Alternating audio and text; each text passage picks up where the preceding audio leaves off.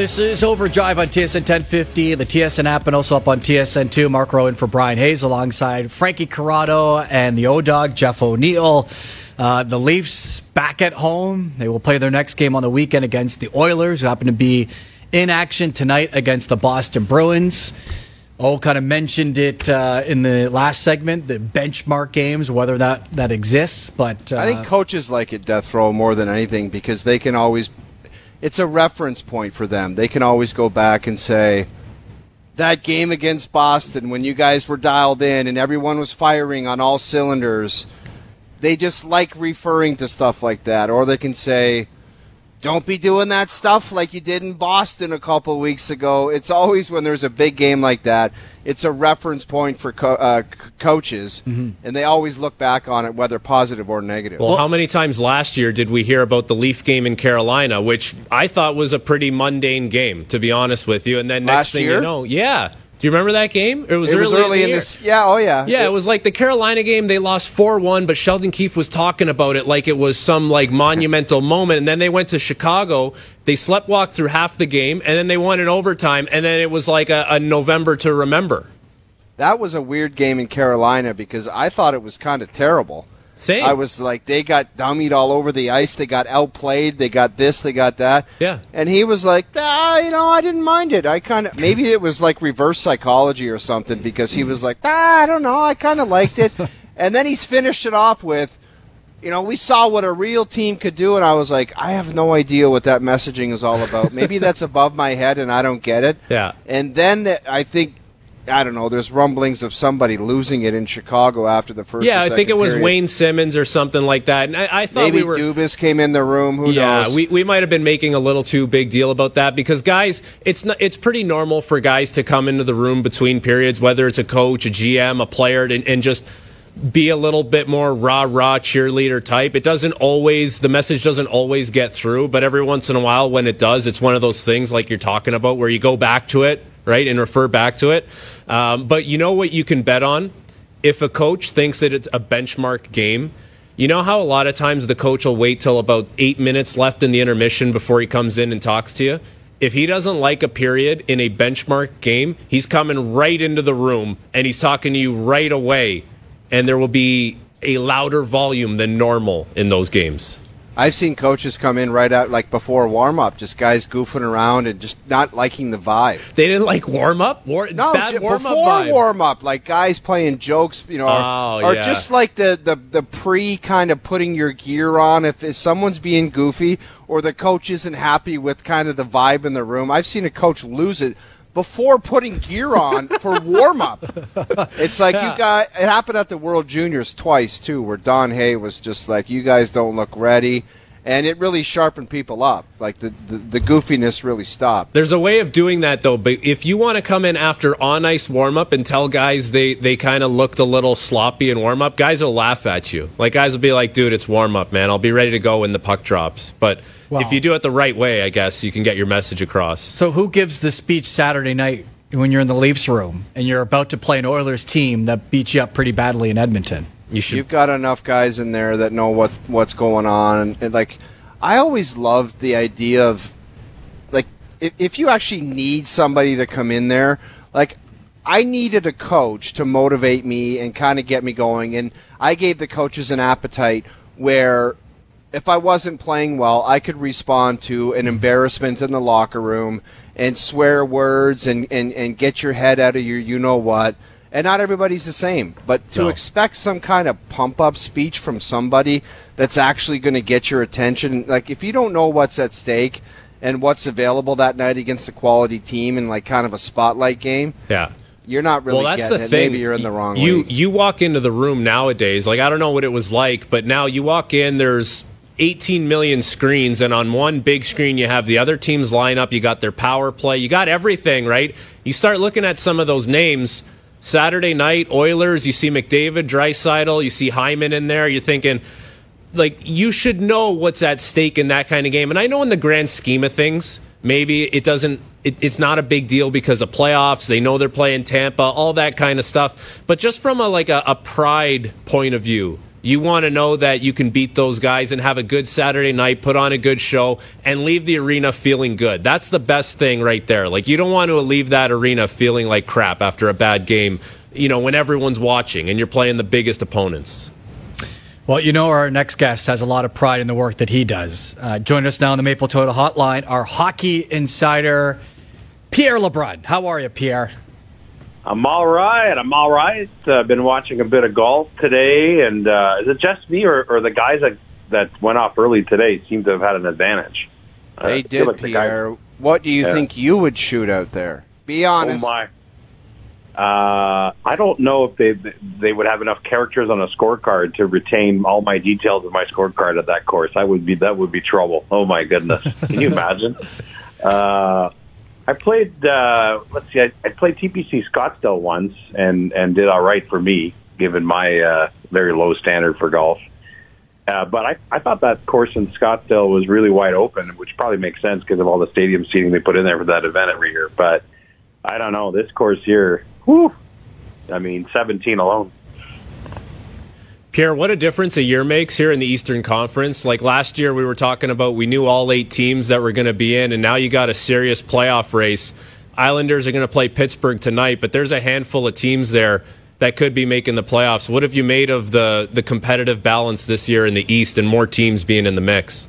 Yeah, it's been fabulous, and that's why we should uh, bring in a play-in or expa- expand the playoff format. Let's go. What are we waiting for? Come on, got 32 teams now.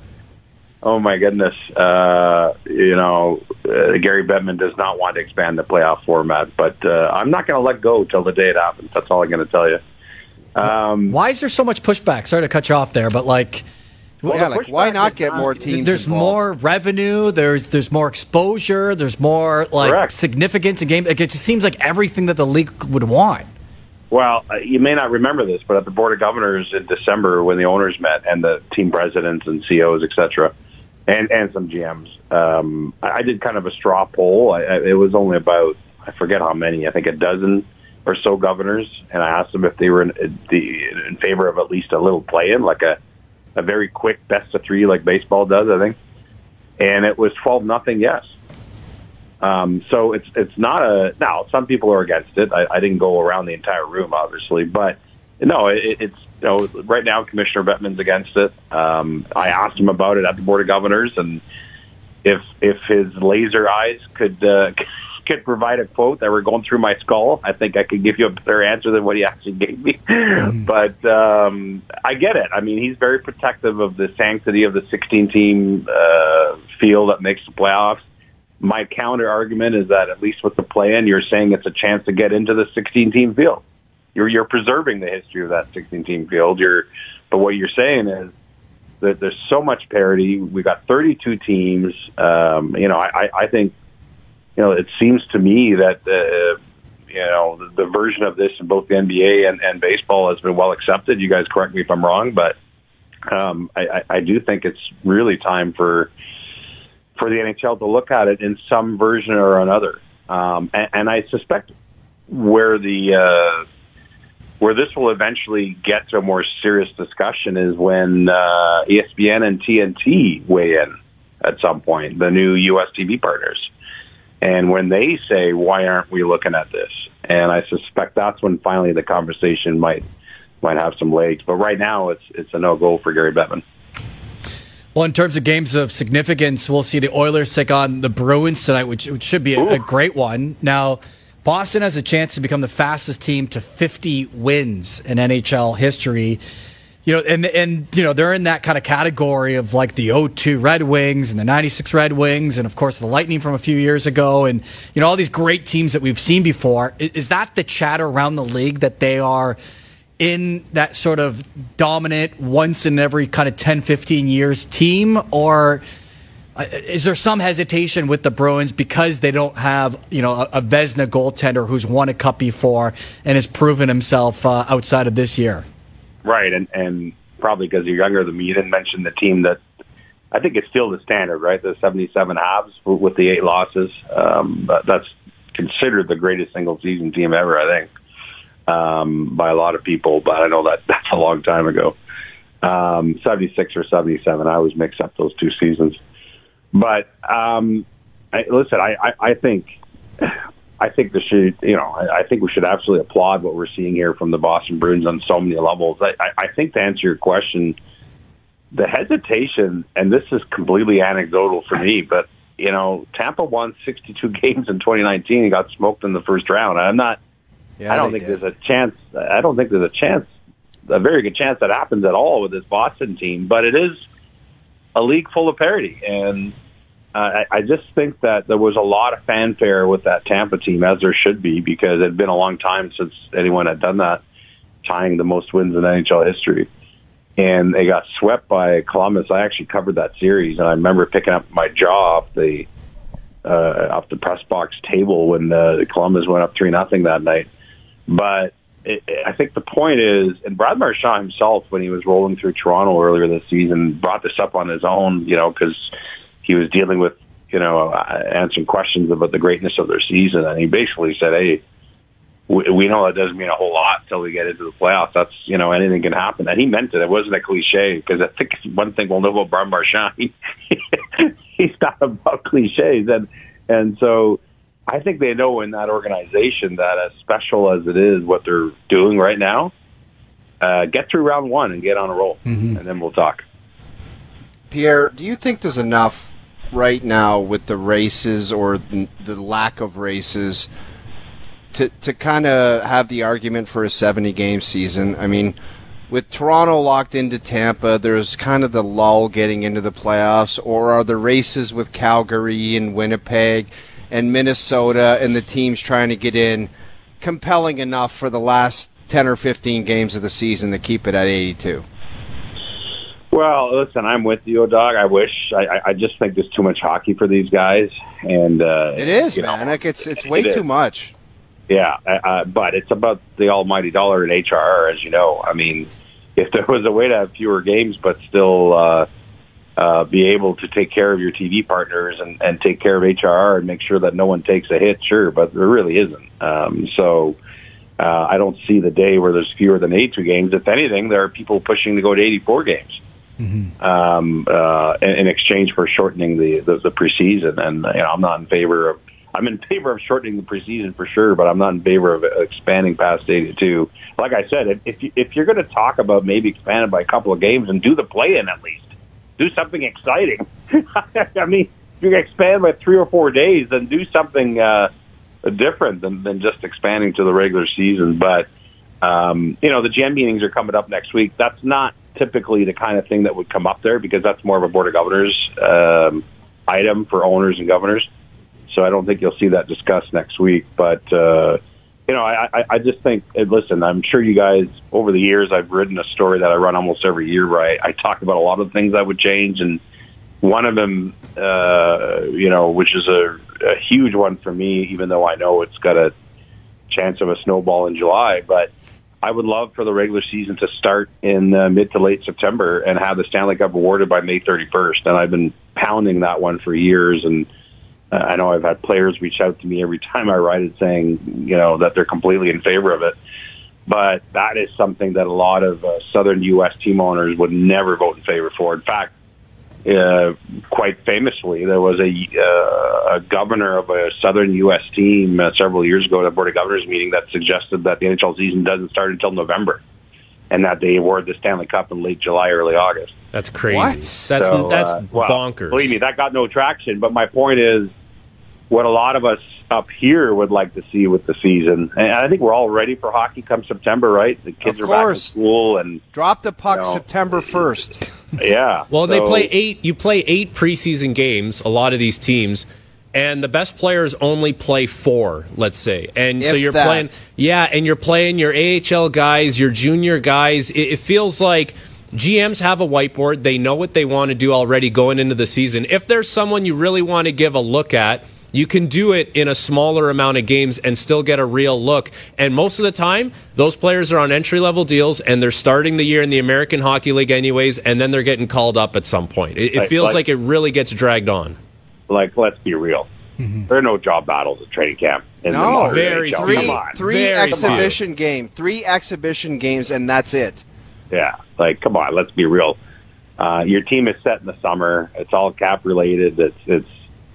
I mean, you want to take a look at a kid for nine games, I guess, but come on. Uh, I mean, outside of injuries forcing unexpected roster decisions, uh, you know, and, and the players come in in tip top shape. I mean, the whole thing is. Uh, I, I would absolutely want to see it truncated. Uh, you know, that that's definitely something I would change. And uh, and you know what? Listen, there's lots. I mean, now you got me going on a rant. I mean, I, I've been saying this for years that um, the fact that free agency is in the first week of July when both the national holidays in, in the U.S. And, and in Canada are, are three days apart is I'm, I'll never forget when Ryan Suter and Zach Parise signed in, in Minnesota, one of the biggest days in Minnesota Wild history. Neither newspaper published that day because it was July 4th. Like, right.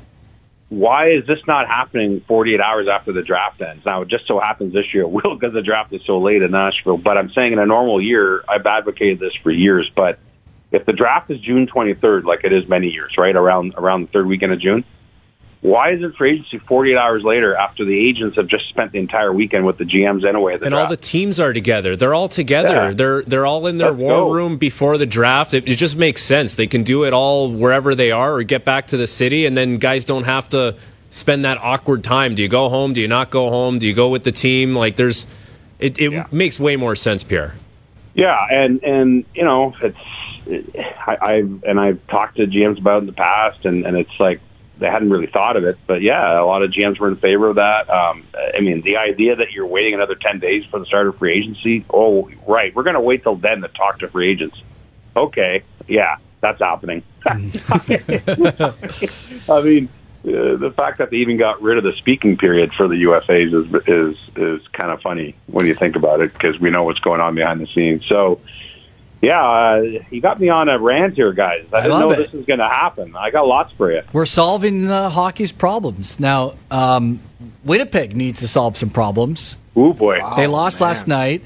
Rick Bowness loved the way that they played, but Marc Andre Fleury had to say in that one. And Death Row, didn't it seem like not long ago they were like dialed in, and it's like watch out for these guys. Yeah, top now spot in the, in the for, Now they're fighting for their life. Well, and I, I bring it up, Pierre, because you know in your article of the deals that didn't happen, you brought up Pierre Luc Dubois, and it would have seemed pretty strange if they they departed from Dubois, given the fact that they are still a contender.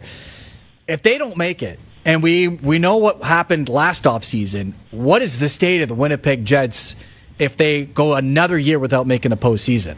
Yeah, that would that would be pretty tough to take. And and you know, and just so we're clear, uh, he wasn't even a, a conversation for the deadline. The Jets were not taking calls on him. The reason he's in that article was more about looking ahead to the summer and where he is going to be a decision, right? I mean, he he indicated through his agent Pat Brisson last summer that he wasn't ready to commit long term to the Jets, and he's RFA July first. So there's some interesting decisions coming, I think, for Winnipeg. And, and, and honestly, I could say this for a lot of teams, but obviously, playoff results of a. I mean, obviously could say this for the Leafs.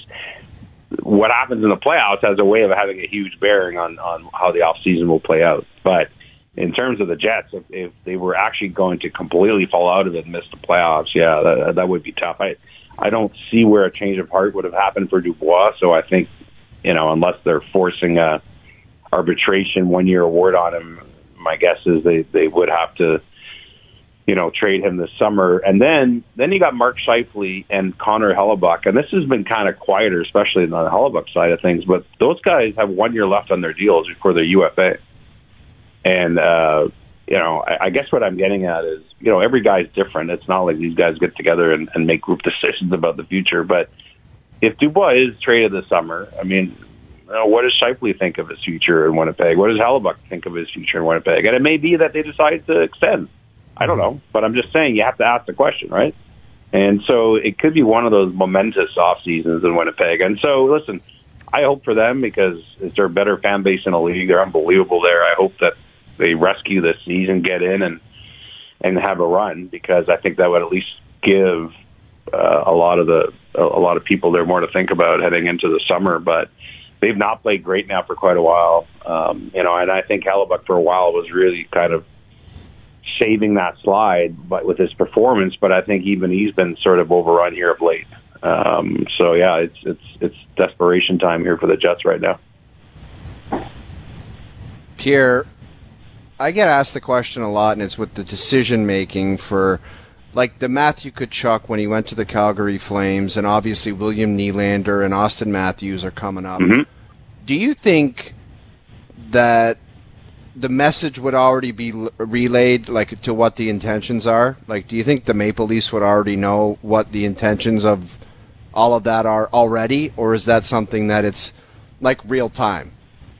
I think I think Odog um, that the the playoffs have to play out in the moment, and I think I've said this before uh, on on this show, but in the moment, if you're asking me what I, in particular, again, got to be careful not to lump, you know, Matthews with Nylander, two different players, two different decisions. I think in the moment, if Austin Matthews had to decide now, like let- let's pretend there was a deadline tomorrow, I think he signs an extension. I think he loves being a Toronto Maple Leaf. But again, let's see what finally happens here, right? In first round, I mean, uh, I, I I don't think you can live in the mythical world where where the damage of another first round loss mm-hmm. can't can be ignored, especially when you have a So- GM on an expiring deal. But so you're saying like equal, a four a four game sweep could like if the decision was coming in two days and it, you would say right now there would be an extension Yeah. but if there's a four game sweep that's something that could alter that decision potentially. But maybe Yeah. Austin still wakes up and says, you know what, I still believe in this team, and and you know. But the reason I the reason I'm saying the playoffs matter, and they do for most teams, by the way. You know, I mean, Brad Treliving's on an expiring deal in Calgary, right? Let's see if they get it or not. I mean, this this is going on around the league. It's not just Toronto. But what I'm saying is, you know, what if it's a bad first round? and there's a change at the GM position, there's changes elsewhere. How does that not impact what you think if you're Austin Matthews? That, that, that, that, that's why I'm bringing it up. It's not like these these decisions aren't in a vacuum. They're not isolated. They're all attached to what's the bigger plan. What's what's the vision of this franchise now? Is a reset coming, or are we still taking more runs at this? You know, all things being equal, you know, um, you know, th- this team has had another great year. I think Austin Matthews loves being a Leaf. Um, you know, I think as long as it's not a disaster in the first round, I don't see why MLSE wouldn't want to bring Kyle Lewis back, in my opinion, but I have no intel on that. But I just know that the way that other GMs around the league view Kyle Dubas, they think the Leafs would be crazy not to sign him.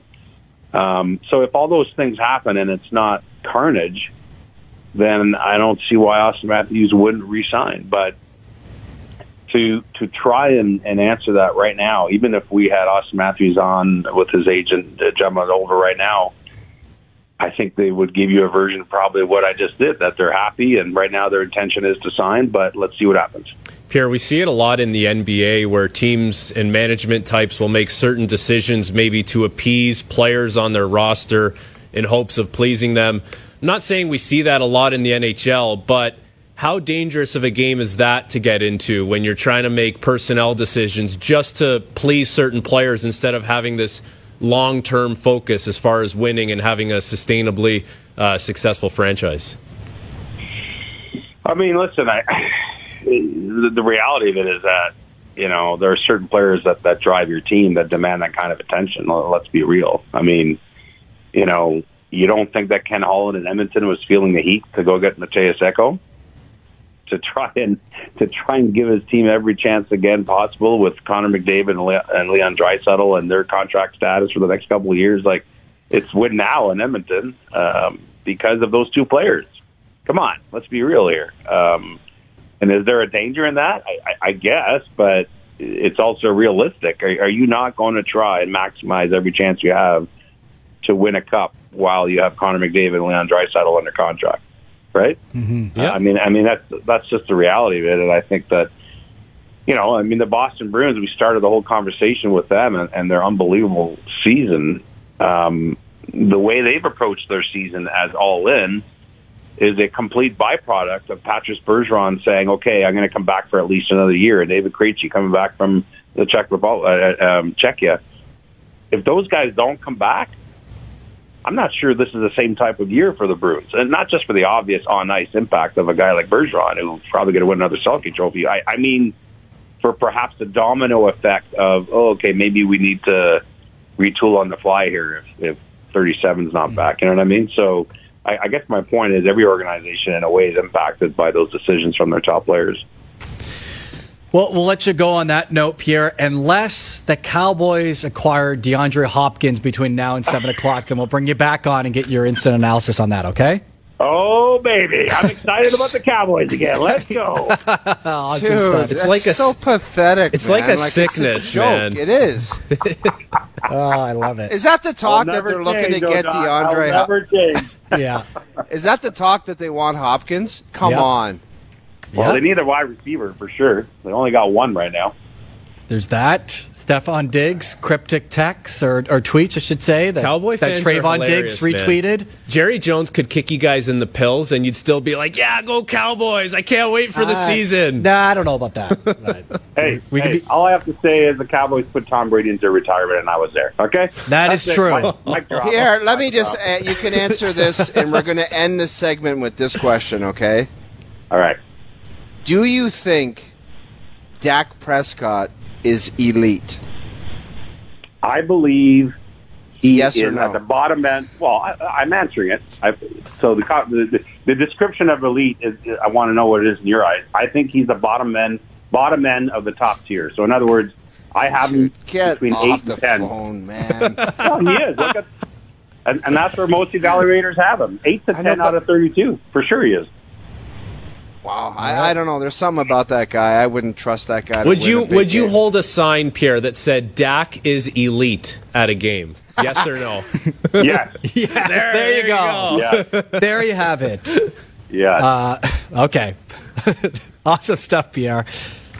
we we covered everything that matters to me almost. today. Yeah. This is great. This is we're, we're good. You're you're you're good for the week. You know, like just make it a long weekend for you. See you, boys. Okay, awesome stuff. Pierre LeBrun joining us on the Maple Toyota Hotline. Build your next dream Toyota at Maple Toyota and check out Maple Toyota's pre-owned inventory arriving daily. It's time to Toyota. Visit mapletoyota.com. Dak Prescott will kick off life or death row. I'm just kidding. No, he won't. But Maybe. But maybe. He should be. We'll, He should we'll, we'll be. ask. Is Dak he? Prescott is elite. Life or death. Give it the sizzle. Give it the sizzle. that is coming up on Overdrive. TSN 1015 on TSN 2. Bet you D Rowe is a Bills fan. That's right, we're too smart for him. Yeah, we are, aren't we? I thought you guys that were boys. I'm a Cowboys fan. Oh my god. Oh, you God. Any last words, boyo? I know nothing about that bulldozer. Give him the juice. Hey, you uh you death row? I am. Talking about. That's right. I forgot that you thought I was a Bills fan. That was that was something else, oh. Dude, I'll tell you what, the Cowboys Nation, it's a problem like Leafs Nation. like Glenn Schiller, of all people, he just sends me a text, and it's like some board with Dak Prescott comparison. Oh, we all got it. I. I, I love it. It's great. Dak Prescott in seven seasons. It's like But you know. I'm telling you, it's it's it's just it's the same thing every year. And since I started doing this job, I have never seen something overhyped. And even like analysts, they're like at the beginning of the year, they're like, "This is the the year the Cowboys get this done," and I'm like, it's never the year, "Is this guy for real with that language?" Dude. The the and Cowboys. then they just something implodes. They self they they self inflicted wound. I, I, it's just a weird thing, man. The Cowboys fans, they can sniff out Cowboys conversations from miles away. Like if you're if you're in a neighborhood and someone's doing some yard work or doing some renos, guys seem to like gravitate towards it. They just want to know what's going on. Cowboys fans are like that. Someone's talking Cowboys, it could be an Ajax. They're there and they got a stat for you Hot and Glenn Tony Sheeler's Pollard got a board. Hot Tony Pollard talk. Yeah. They are something else. They like they bother people. I can understand why Leafs Nation they bother people, Right. Because the Cowboys fans are the same. Yeah. On that note, life or death row. If you remember, I will read out a tweet Yes, and we will give it life or the Death chair. row. Frankie, you can always go first, and I'll follow uh, after you. Okay. All right. We're going to start with uh, Coach Frank, who's uh, who's it's Lou Brown with a Maple Leafs hat on. Matthew Knies will start on left wing with Matthews and Marner. Game one versus Tampa, and Bunting will play with Ryan O'Reilly on the third line. It's not a bad premise, death row, but ultimately I'm going to give this the chair, JP. Yeah. I'll tell Yeah. you why. Matthew Knies is coming out of college. He's never played in the NHL. It's too much responsibility to have to put on this player. Furthermore, Michael Bunting, when he couldn't play or barely played last year because he had a hurt ankle, that hurt the team. And if Michael Bunting is healthy and able to play, he is best suited to play on the first line. Jeff. Give it the sizzle, please, JP Perry. I have to let people know that just because you're a stud college hockey player doesn't mean that you're entitled to just put the Maple Leafs jersey on and skate out onto the ice in the National Hockey League and be the same thing that you are in college hockey. Would it be a pleasant surprise? Did guys like Mike Johnson do that? Yes, he did, but it's not a guarantee. There is no guarantee in this in this league that it will translate immediately. So would I like to see it? Do I think it would be an unbelievable fit to have a young guy that's hungry, who's got some size, that can create some problems? It would be fantastic, but it's just not an automatic. And Michael Bunting, uh, that, that that's another story. I uh, he can be inconsistent, and I don't like the goofiness with the refs. But doesn't the guy kind of work his ass off every night? bet. I, I, I Yeah. kind of think he does. And for for a team that doesn't have a bunch of energy guys, and I know the coach is trying to motivate and make him play his best. It seems like there's a lot of guys that get away with murder out there, and this guy, someone's on his ass all the time. Well, I, I find it to be quite ironic. And I know he doesn't fight, and we talk about that. That's well documented. But when he's playing with Matthews and Marner, and people want to get into scrums with those guys, give him a little shot after the whistle. Even though he's not going to drop the gloves, and we now know that, he's still in there, man. Like he's doing the face wash, he's mouthing off at guys, he'll give you a stick somewhere. Like there's still something to that, even though he's not necessarily just going to drop the gloves and fight, because in the playoffs, no one fights anyways. And and the key thing is game one. Like, let's give him a little bit of a learning curve here, and to think that he's going to be a prominent, you know, uh, component of that top line. A top line that, as O brings up, needs Michael Bunting, as we have seen that Sheldon Keefe is trying to wake him up because he knows how important he is to that line, and that's the kind of player that he's going to need in the playoffs. It's a hat trick of sizzle. oh, I've never heard of the sizzle hat trick. yes. Uh, our next one Matt Murray does not play a single game in the first series of the playoffs. Ooh. I am going to give that JP. Give me Simba up in the air.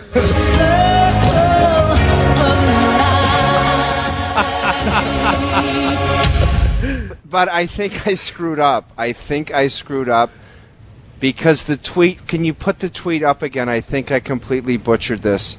Matt Murray does not play a single game in the first series. I screwed up. Give that the sizzle, please. That's a really bad move. Oh. That's a really bad move. Simba. First of all, you But- said I was going first for every single one, and you jumped I in. screwed it up, He was and I too won't do excited. it again. I won't do it again. Please I- explain yourself. I just got this feeling that everybody, and as well, like Craig Button said the other day, you think Samsonov's the guy and he earned it. But Matt Murray's got that that thing in his back pocket with the two Stanley Cups that I think everyone involved is fascinated with, and why wouldn't you be? He's got the job done at the most important time, and fan base, management, players, aren't you kind of sniffing around and looking around corners saying, can we get that one more time?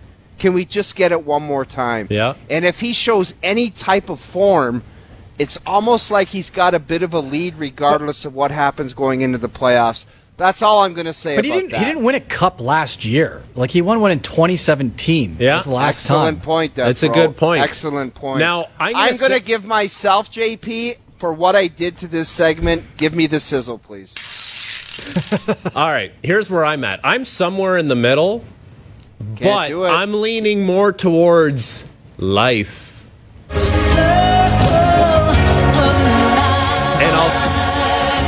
Right. That's right. And I think you were onto something the first time, Jeff, when you gave this life. and I'll tell you why, because we talked about it yesterday. You don't need to win a series in seven games. You don't even need to win a series in six. You can win a series well before that. And if the Leafs start the series with Samsonov and things are going well, you're not just going to pull the plug on him if he has one bad game. And if the Leafs are going to win the first round, chances are after one bad game, they're going to have a good game after it. And Ilya Samsonov will play all of those games. Yeah, Samsonov That was has, has, has, earned the net, in, in my opinion, at this point. How much does Matt Murray play between now and the end of the regular season? Sorry, I should rephrase. How healthy is Matt Murray between now and the end of the regular season? How much trust can you put in him? I think that you're going to start the playoff series with Samsonov, and I'm an optimist. I think the Maple Leafs win a playoff series this year, which means Samsonov plays well, which means give me Simba.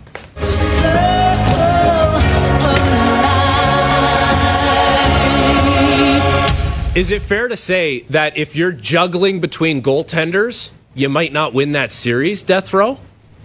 I don't know, man. Pittsburgh did it, and it's I like know they Pittsburgh did it. could do They also But did how it, many times they did it without like to any good defensemen in the one year. Like it's a tough model to follow. All right. What do we got, Death Row? Uh, we're gonna go to golf. LIV Tour players win at least half of the majors in 2023. Ooh, Okay, this is a spicy. This is a spicy one. This is very controversial. Give me. I'm gonna give that life. oh wow! That's it. That's it. I just think when you're talking about Cam Smith and Dustin Johnson, the way they play golf, Brooks Koepka gets back on form. You put them in a real tough venue, they always got a chance to win. It's going to be fascinating to see what happens at Augusta National. Does those guys playing three rounds only have an effect on their career playing a cut event with four rounds? I'm not sure. That's I don't know if you How do you know who's in form playing on that tour? Like that's No the kidding. tricky part. You don't. Like I'm- not to say that oh is is wrong naming those guys and their capability of winning, but like you know when you make your picks with Hayes, you're talking about like how a guy played at at Bay Hill or how a guy played at the Players Championship. Like you're going off of like. Yeah, so at the exhibition that they played at some golf tournament that like Yeah, the guy won it on the sixth hole with 14 people watching. JP, give it the chair. Thank you, Oh. JP. And I'll tell you why. Jeff, Okay. you you mentioned two players. You said Cam Smith, you said Dustin Johnson, and the conversation ends after that because Brooksy Boy, Bryson DeChambeau, Phil Mickelson, irrelevant when it comes to these big tournaments. They will not be in the mix. So just based on the fact that if you look at the field of the PGA guys with Rahm, Spieth, Scheffler, Morikawa, the list goes on and on and on. I just like the odds of those guys winning. Only two LIV players can win. What about your boy And the, Patrick the one Reed? point you made, Mark, yeah, Patrick Reed, he can win. He's a really good player. Like, how do you know? I think that's why they're not getting any world ranking points because uh, do you ever see them play? Like, I haven't seen Phil Mickelson or Bryson DeChambeau hit a golf ball in two years. I thought it was on YouTube, and I tried to go on YouTube to watch it. It wasn't I ain't on going anymore. on there to watch Where, golf. Where I is ain't it? doing Yeah. it. CHCH. Well, so I, I it was I actually found a way to tune in afterwards, and it was funny because the PGA event was happening at the same time. They were both wrapping up at the same time. I can't remember who won. Was it Charles Howell the third? He won last week or two weeks ago, and it was like a little golf clap. There was like 15 people around watching, and then you look at the the PGA event. There's a big ga- gallery on 18. It's just like it's way more compelling to watch PGA. There's more. we know that. There's more drama at O's Club Championship than there are on the LIV Tour. Hmm. I find it really corny. The leaderboard's goofy and some tunes at some holes. Yeah. I don't know. As far as watching golf and being a fan of golf, it's a pretty old school approach where it's like I want to see four rounds. I like watching it at, after work on Thursday and Friday, and I don't know. I don't even know if it's old school because like I I've I yeah, embrace maybe like just normal. but it's just it's it's competition. Like I I don't know like what kind of ranking points do you give for winning a tournament with three rounds that is the the, the No cut. no cut, the money's already guaranteed. The you know like you're clearly not up- up against the Also, world- shotgun the start, best. like you're not playing the course the way it's designed Like to it- be played. Like 18 is 18 for a reason. Like all these holes are designed to be played in the order they're built, not start on eight and finish on seven. Yeah, you would think that they would originally want to work in their quirky things that made them different. With a model of somewhat being similar, if that makes any sense. Like we want to make this viewing for the for the viewer very similar to the PGA Tour, Right. and the goofy stuff like the leaderboard. We're gonna just we, we can't do that. I, I don't know. It's it's it's a really weird idea. Okay, we got to move quickly, and we'll go to baseball. You say Kikuchi will have a lower ERA than Jose Berrios this season. I'm giving that the sizzle. Could have give it more. One more, please. and again. Berrios is under the gun. You talk about guys like Dregs used to do a hockey segment called Under Pressure or Under the Gun or something at the beginning of the year, mm-hmm. or it would be like Hot Seat or something. Berrios is that guy in baseball for the Blue Jays because he got the bag of money and he better be a stud this year. It was an off year. And I don't know how long it would take you guys, but it would be game one struggle. I'm worrying and I'm concerned that mm-hmm. there's something really wrong. So he better get it together. I, I agree with you. Like Berrios is the guy under the gun. He underperformed last year. He's getting paid to be an ace, and maybe you can't expect him to be an ace, but he sure as hell could be pretty close to that. But regardless of all the pressure he's under, there is no way Yusei Kikuchi will have a lower ERA than him. JP, give me the sizzle. Oh yeah. You say Kikuchi having a bounce back year would be really nice for the Jays. They need Jose Berrios to have a bounce back year. Like up, Yep. his ceiling is so much higher than Kikuchi. And you know what? You know what would be a nice bonus death row if Kikuchi rebounded as well. I, absolutely, but I think they're in more trouble if Berrios doesn't bounce back No than kidding. if Kikuchi doesn't bounce back. So for the sake of the Blue Jays, give it to me. The sizzle. Oh, we got to do one more. And we got we got to go to break. We'll do one more at the end of the show. Okay. All right. All right, life or death row after. There's dark. one. There's one I'm looking at right now, and it's going to cause a stir with Jeff. Okay, there's your tease. All right. What also, a tease. What a also tease. coming up, Dave Poulin to kick off the six o'clock hour, and Josh Lewenberg will get his thoughts on Fred VanVleet's comments after their loss to the LA Clippers. That's all coming up. This is Overdrive on TSN 1050 and on TSN 2. Centers around our Canadian guy, Dillon Brooks, Oh yeah. and Draymond Green. Ooh. Um, here how, here's how it starts. So Brooks had this to say about Draymond. I don't like Draymond at all. I just don't like Golden State. I don't like anything to do with them. Draymond talks a lot, gets away with a lot too. His game is cool with Golden State, but if you put him anywhere else, you're not going to know who Draymond is. Here's what Draymond Green, who went on his podcast, had to say about Dillon Brooks. gets away with a lot too. What exactly do I get away with? I have 15 texts, one less than your dumbass. Okay, great. His game is cool. If you ever wondered why the Memphis Grizzlies is not ready to compete for a championship, look no further than this idiot right here. They're actually depending on this guy to help them win a championship. And he says his game is cool. Quite frankly, that just shows how little you know about basketball. Your level of understanding the game of basketball is at a fan level. And yet y'all, you running around talking about a dynasty?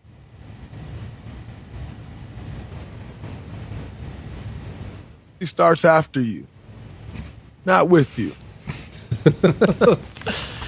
All right. Well, there's uh, Draymond Green, who's who's got the resume to back it up.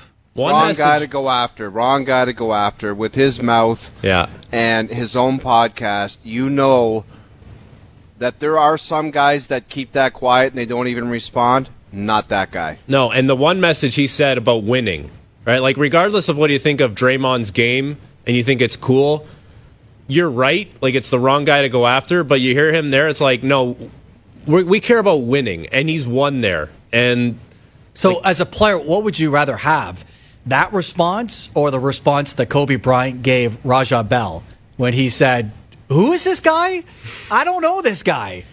Who is this guy? Who is seems this like, guy? Like, obviously, players know who you are around the league. Yeah. That one is the one that's going to hurt a little bit more because it's like this guy's basically calling you a loser and saying there's no way your team is going to win with you on that team. Could get uh, pretty spicy if these two teams play in the playoffs, which could happen. It could. Right now, I, it's rec- I Golden chirped State. a guy in the minors, and his name was Scott Nichol. He was playing for Buffalo, I think, or Nashville. He was a good little player, but we got into it. We didn't. We didn't have any history, and I remember chirping him saying, "You're going to be in the minors, and you'll never be in the NHL again."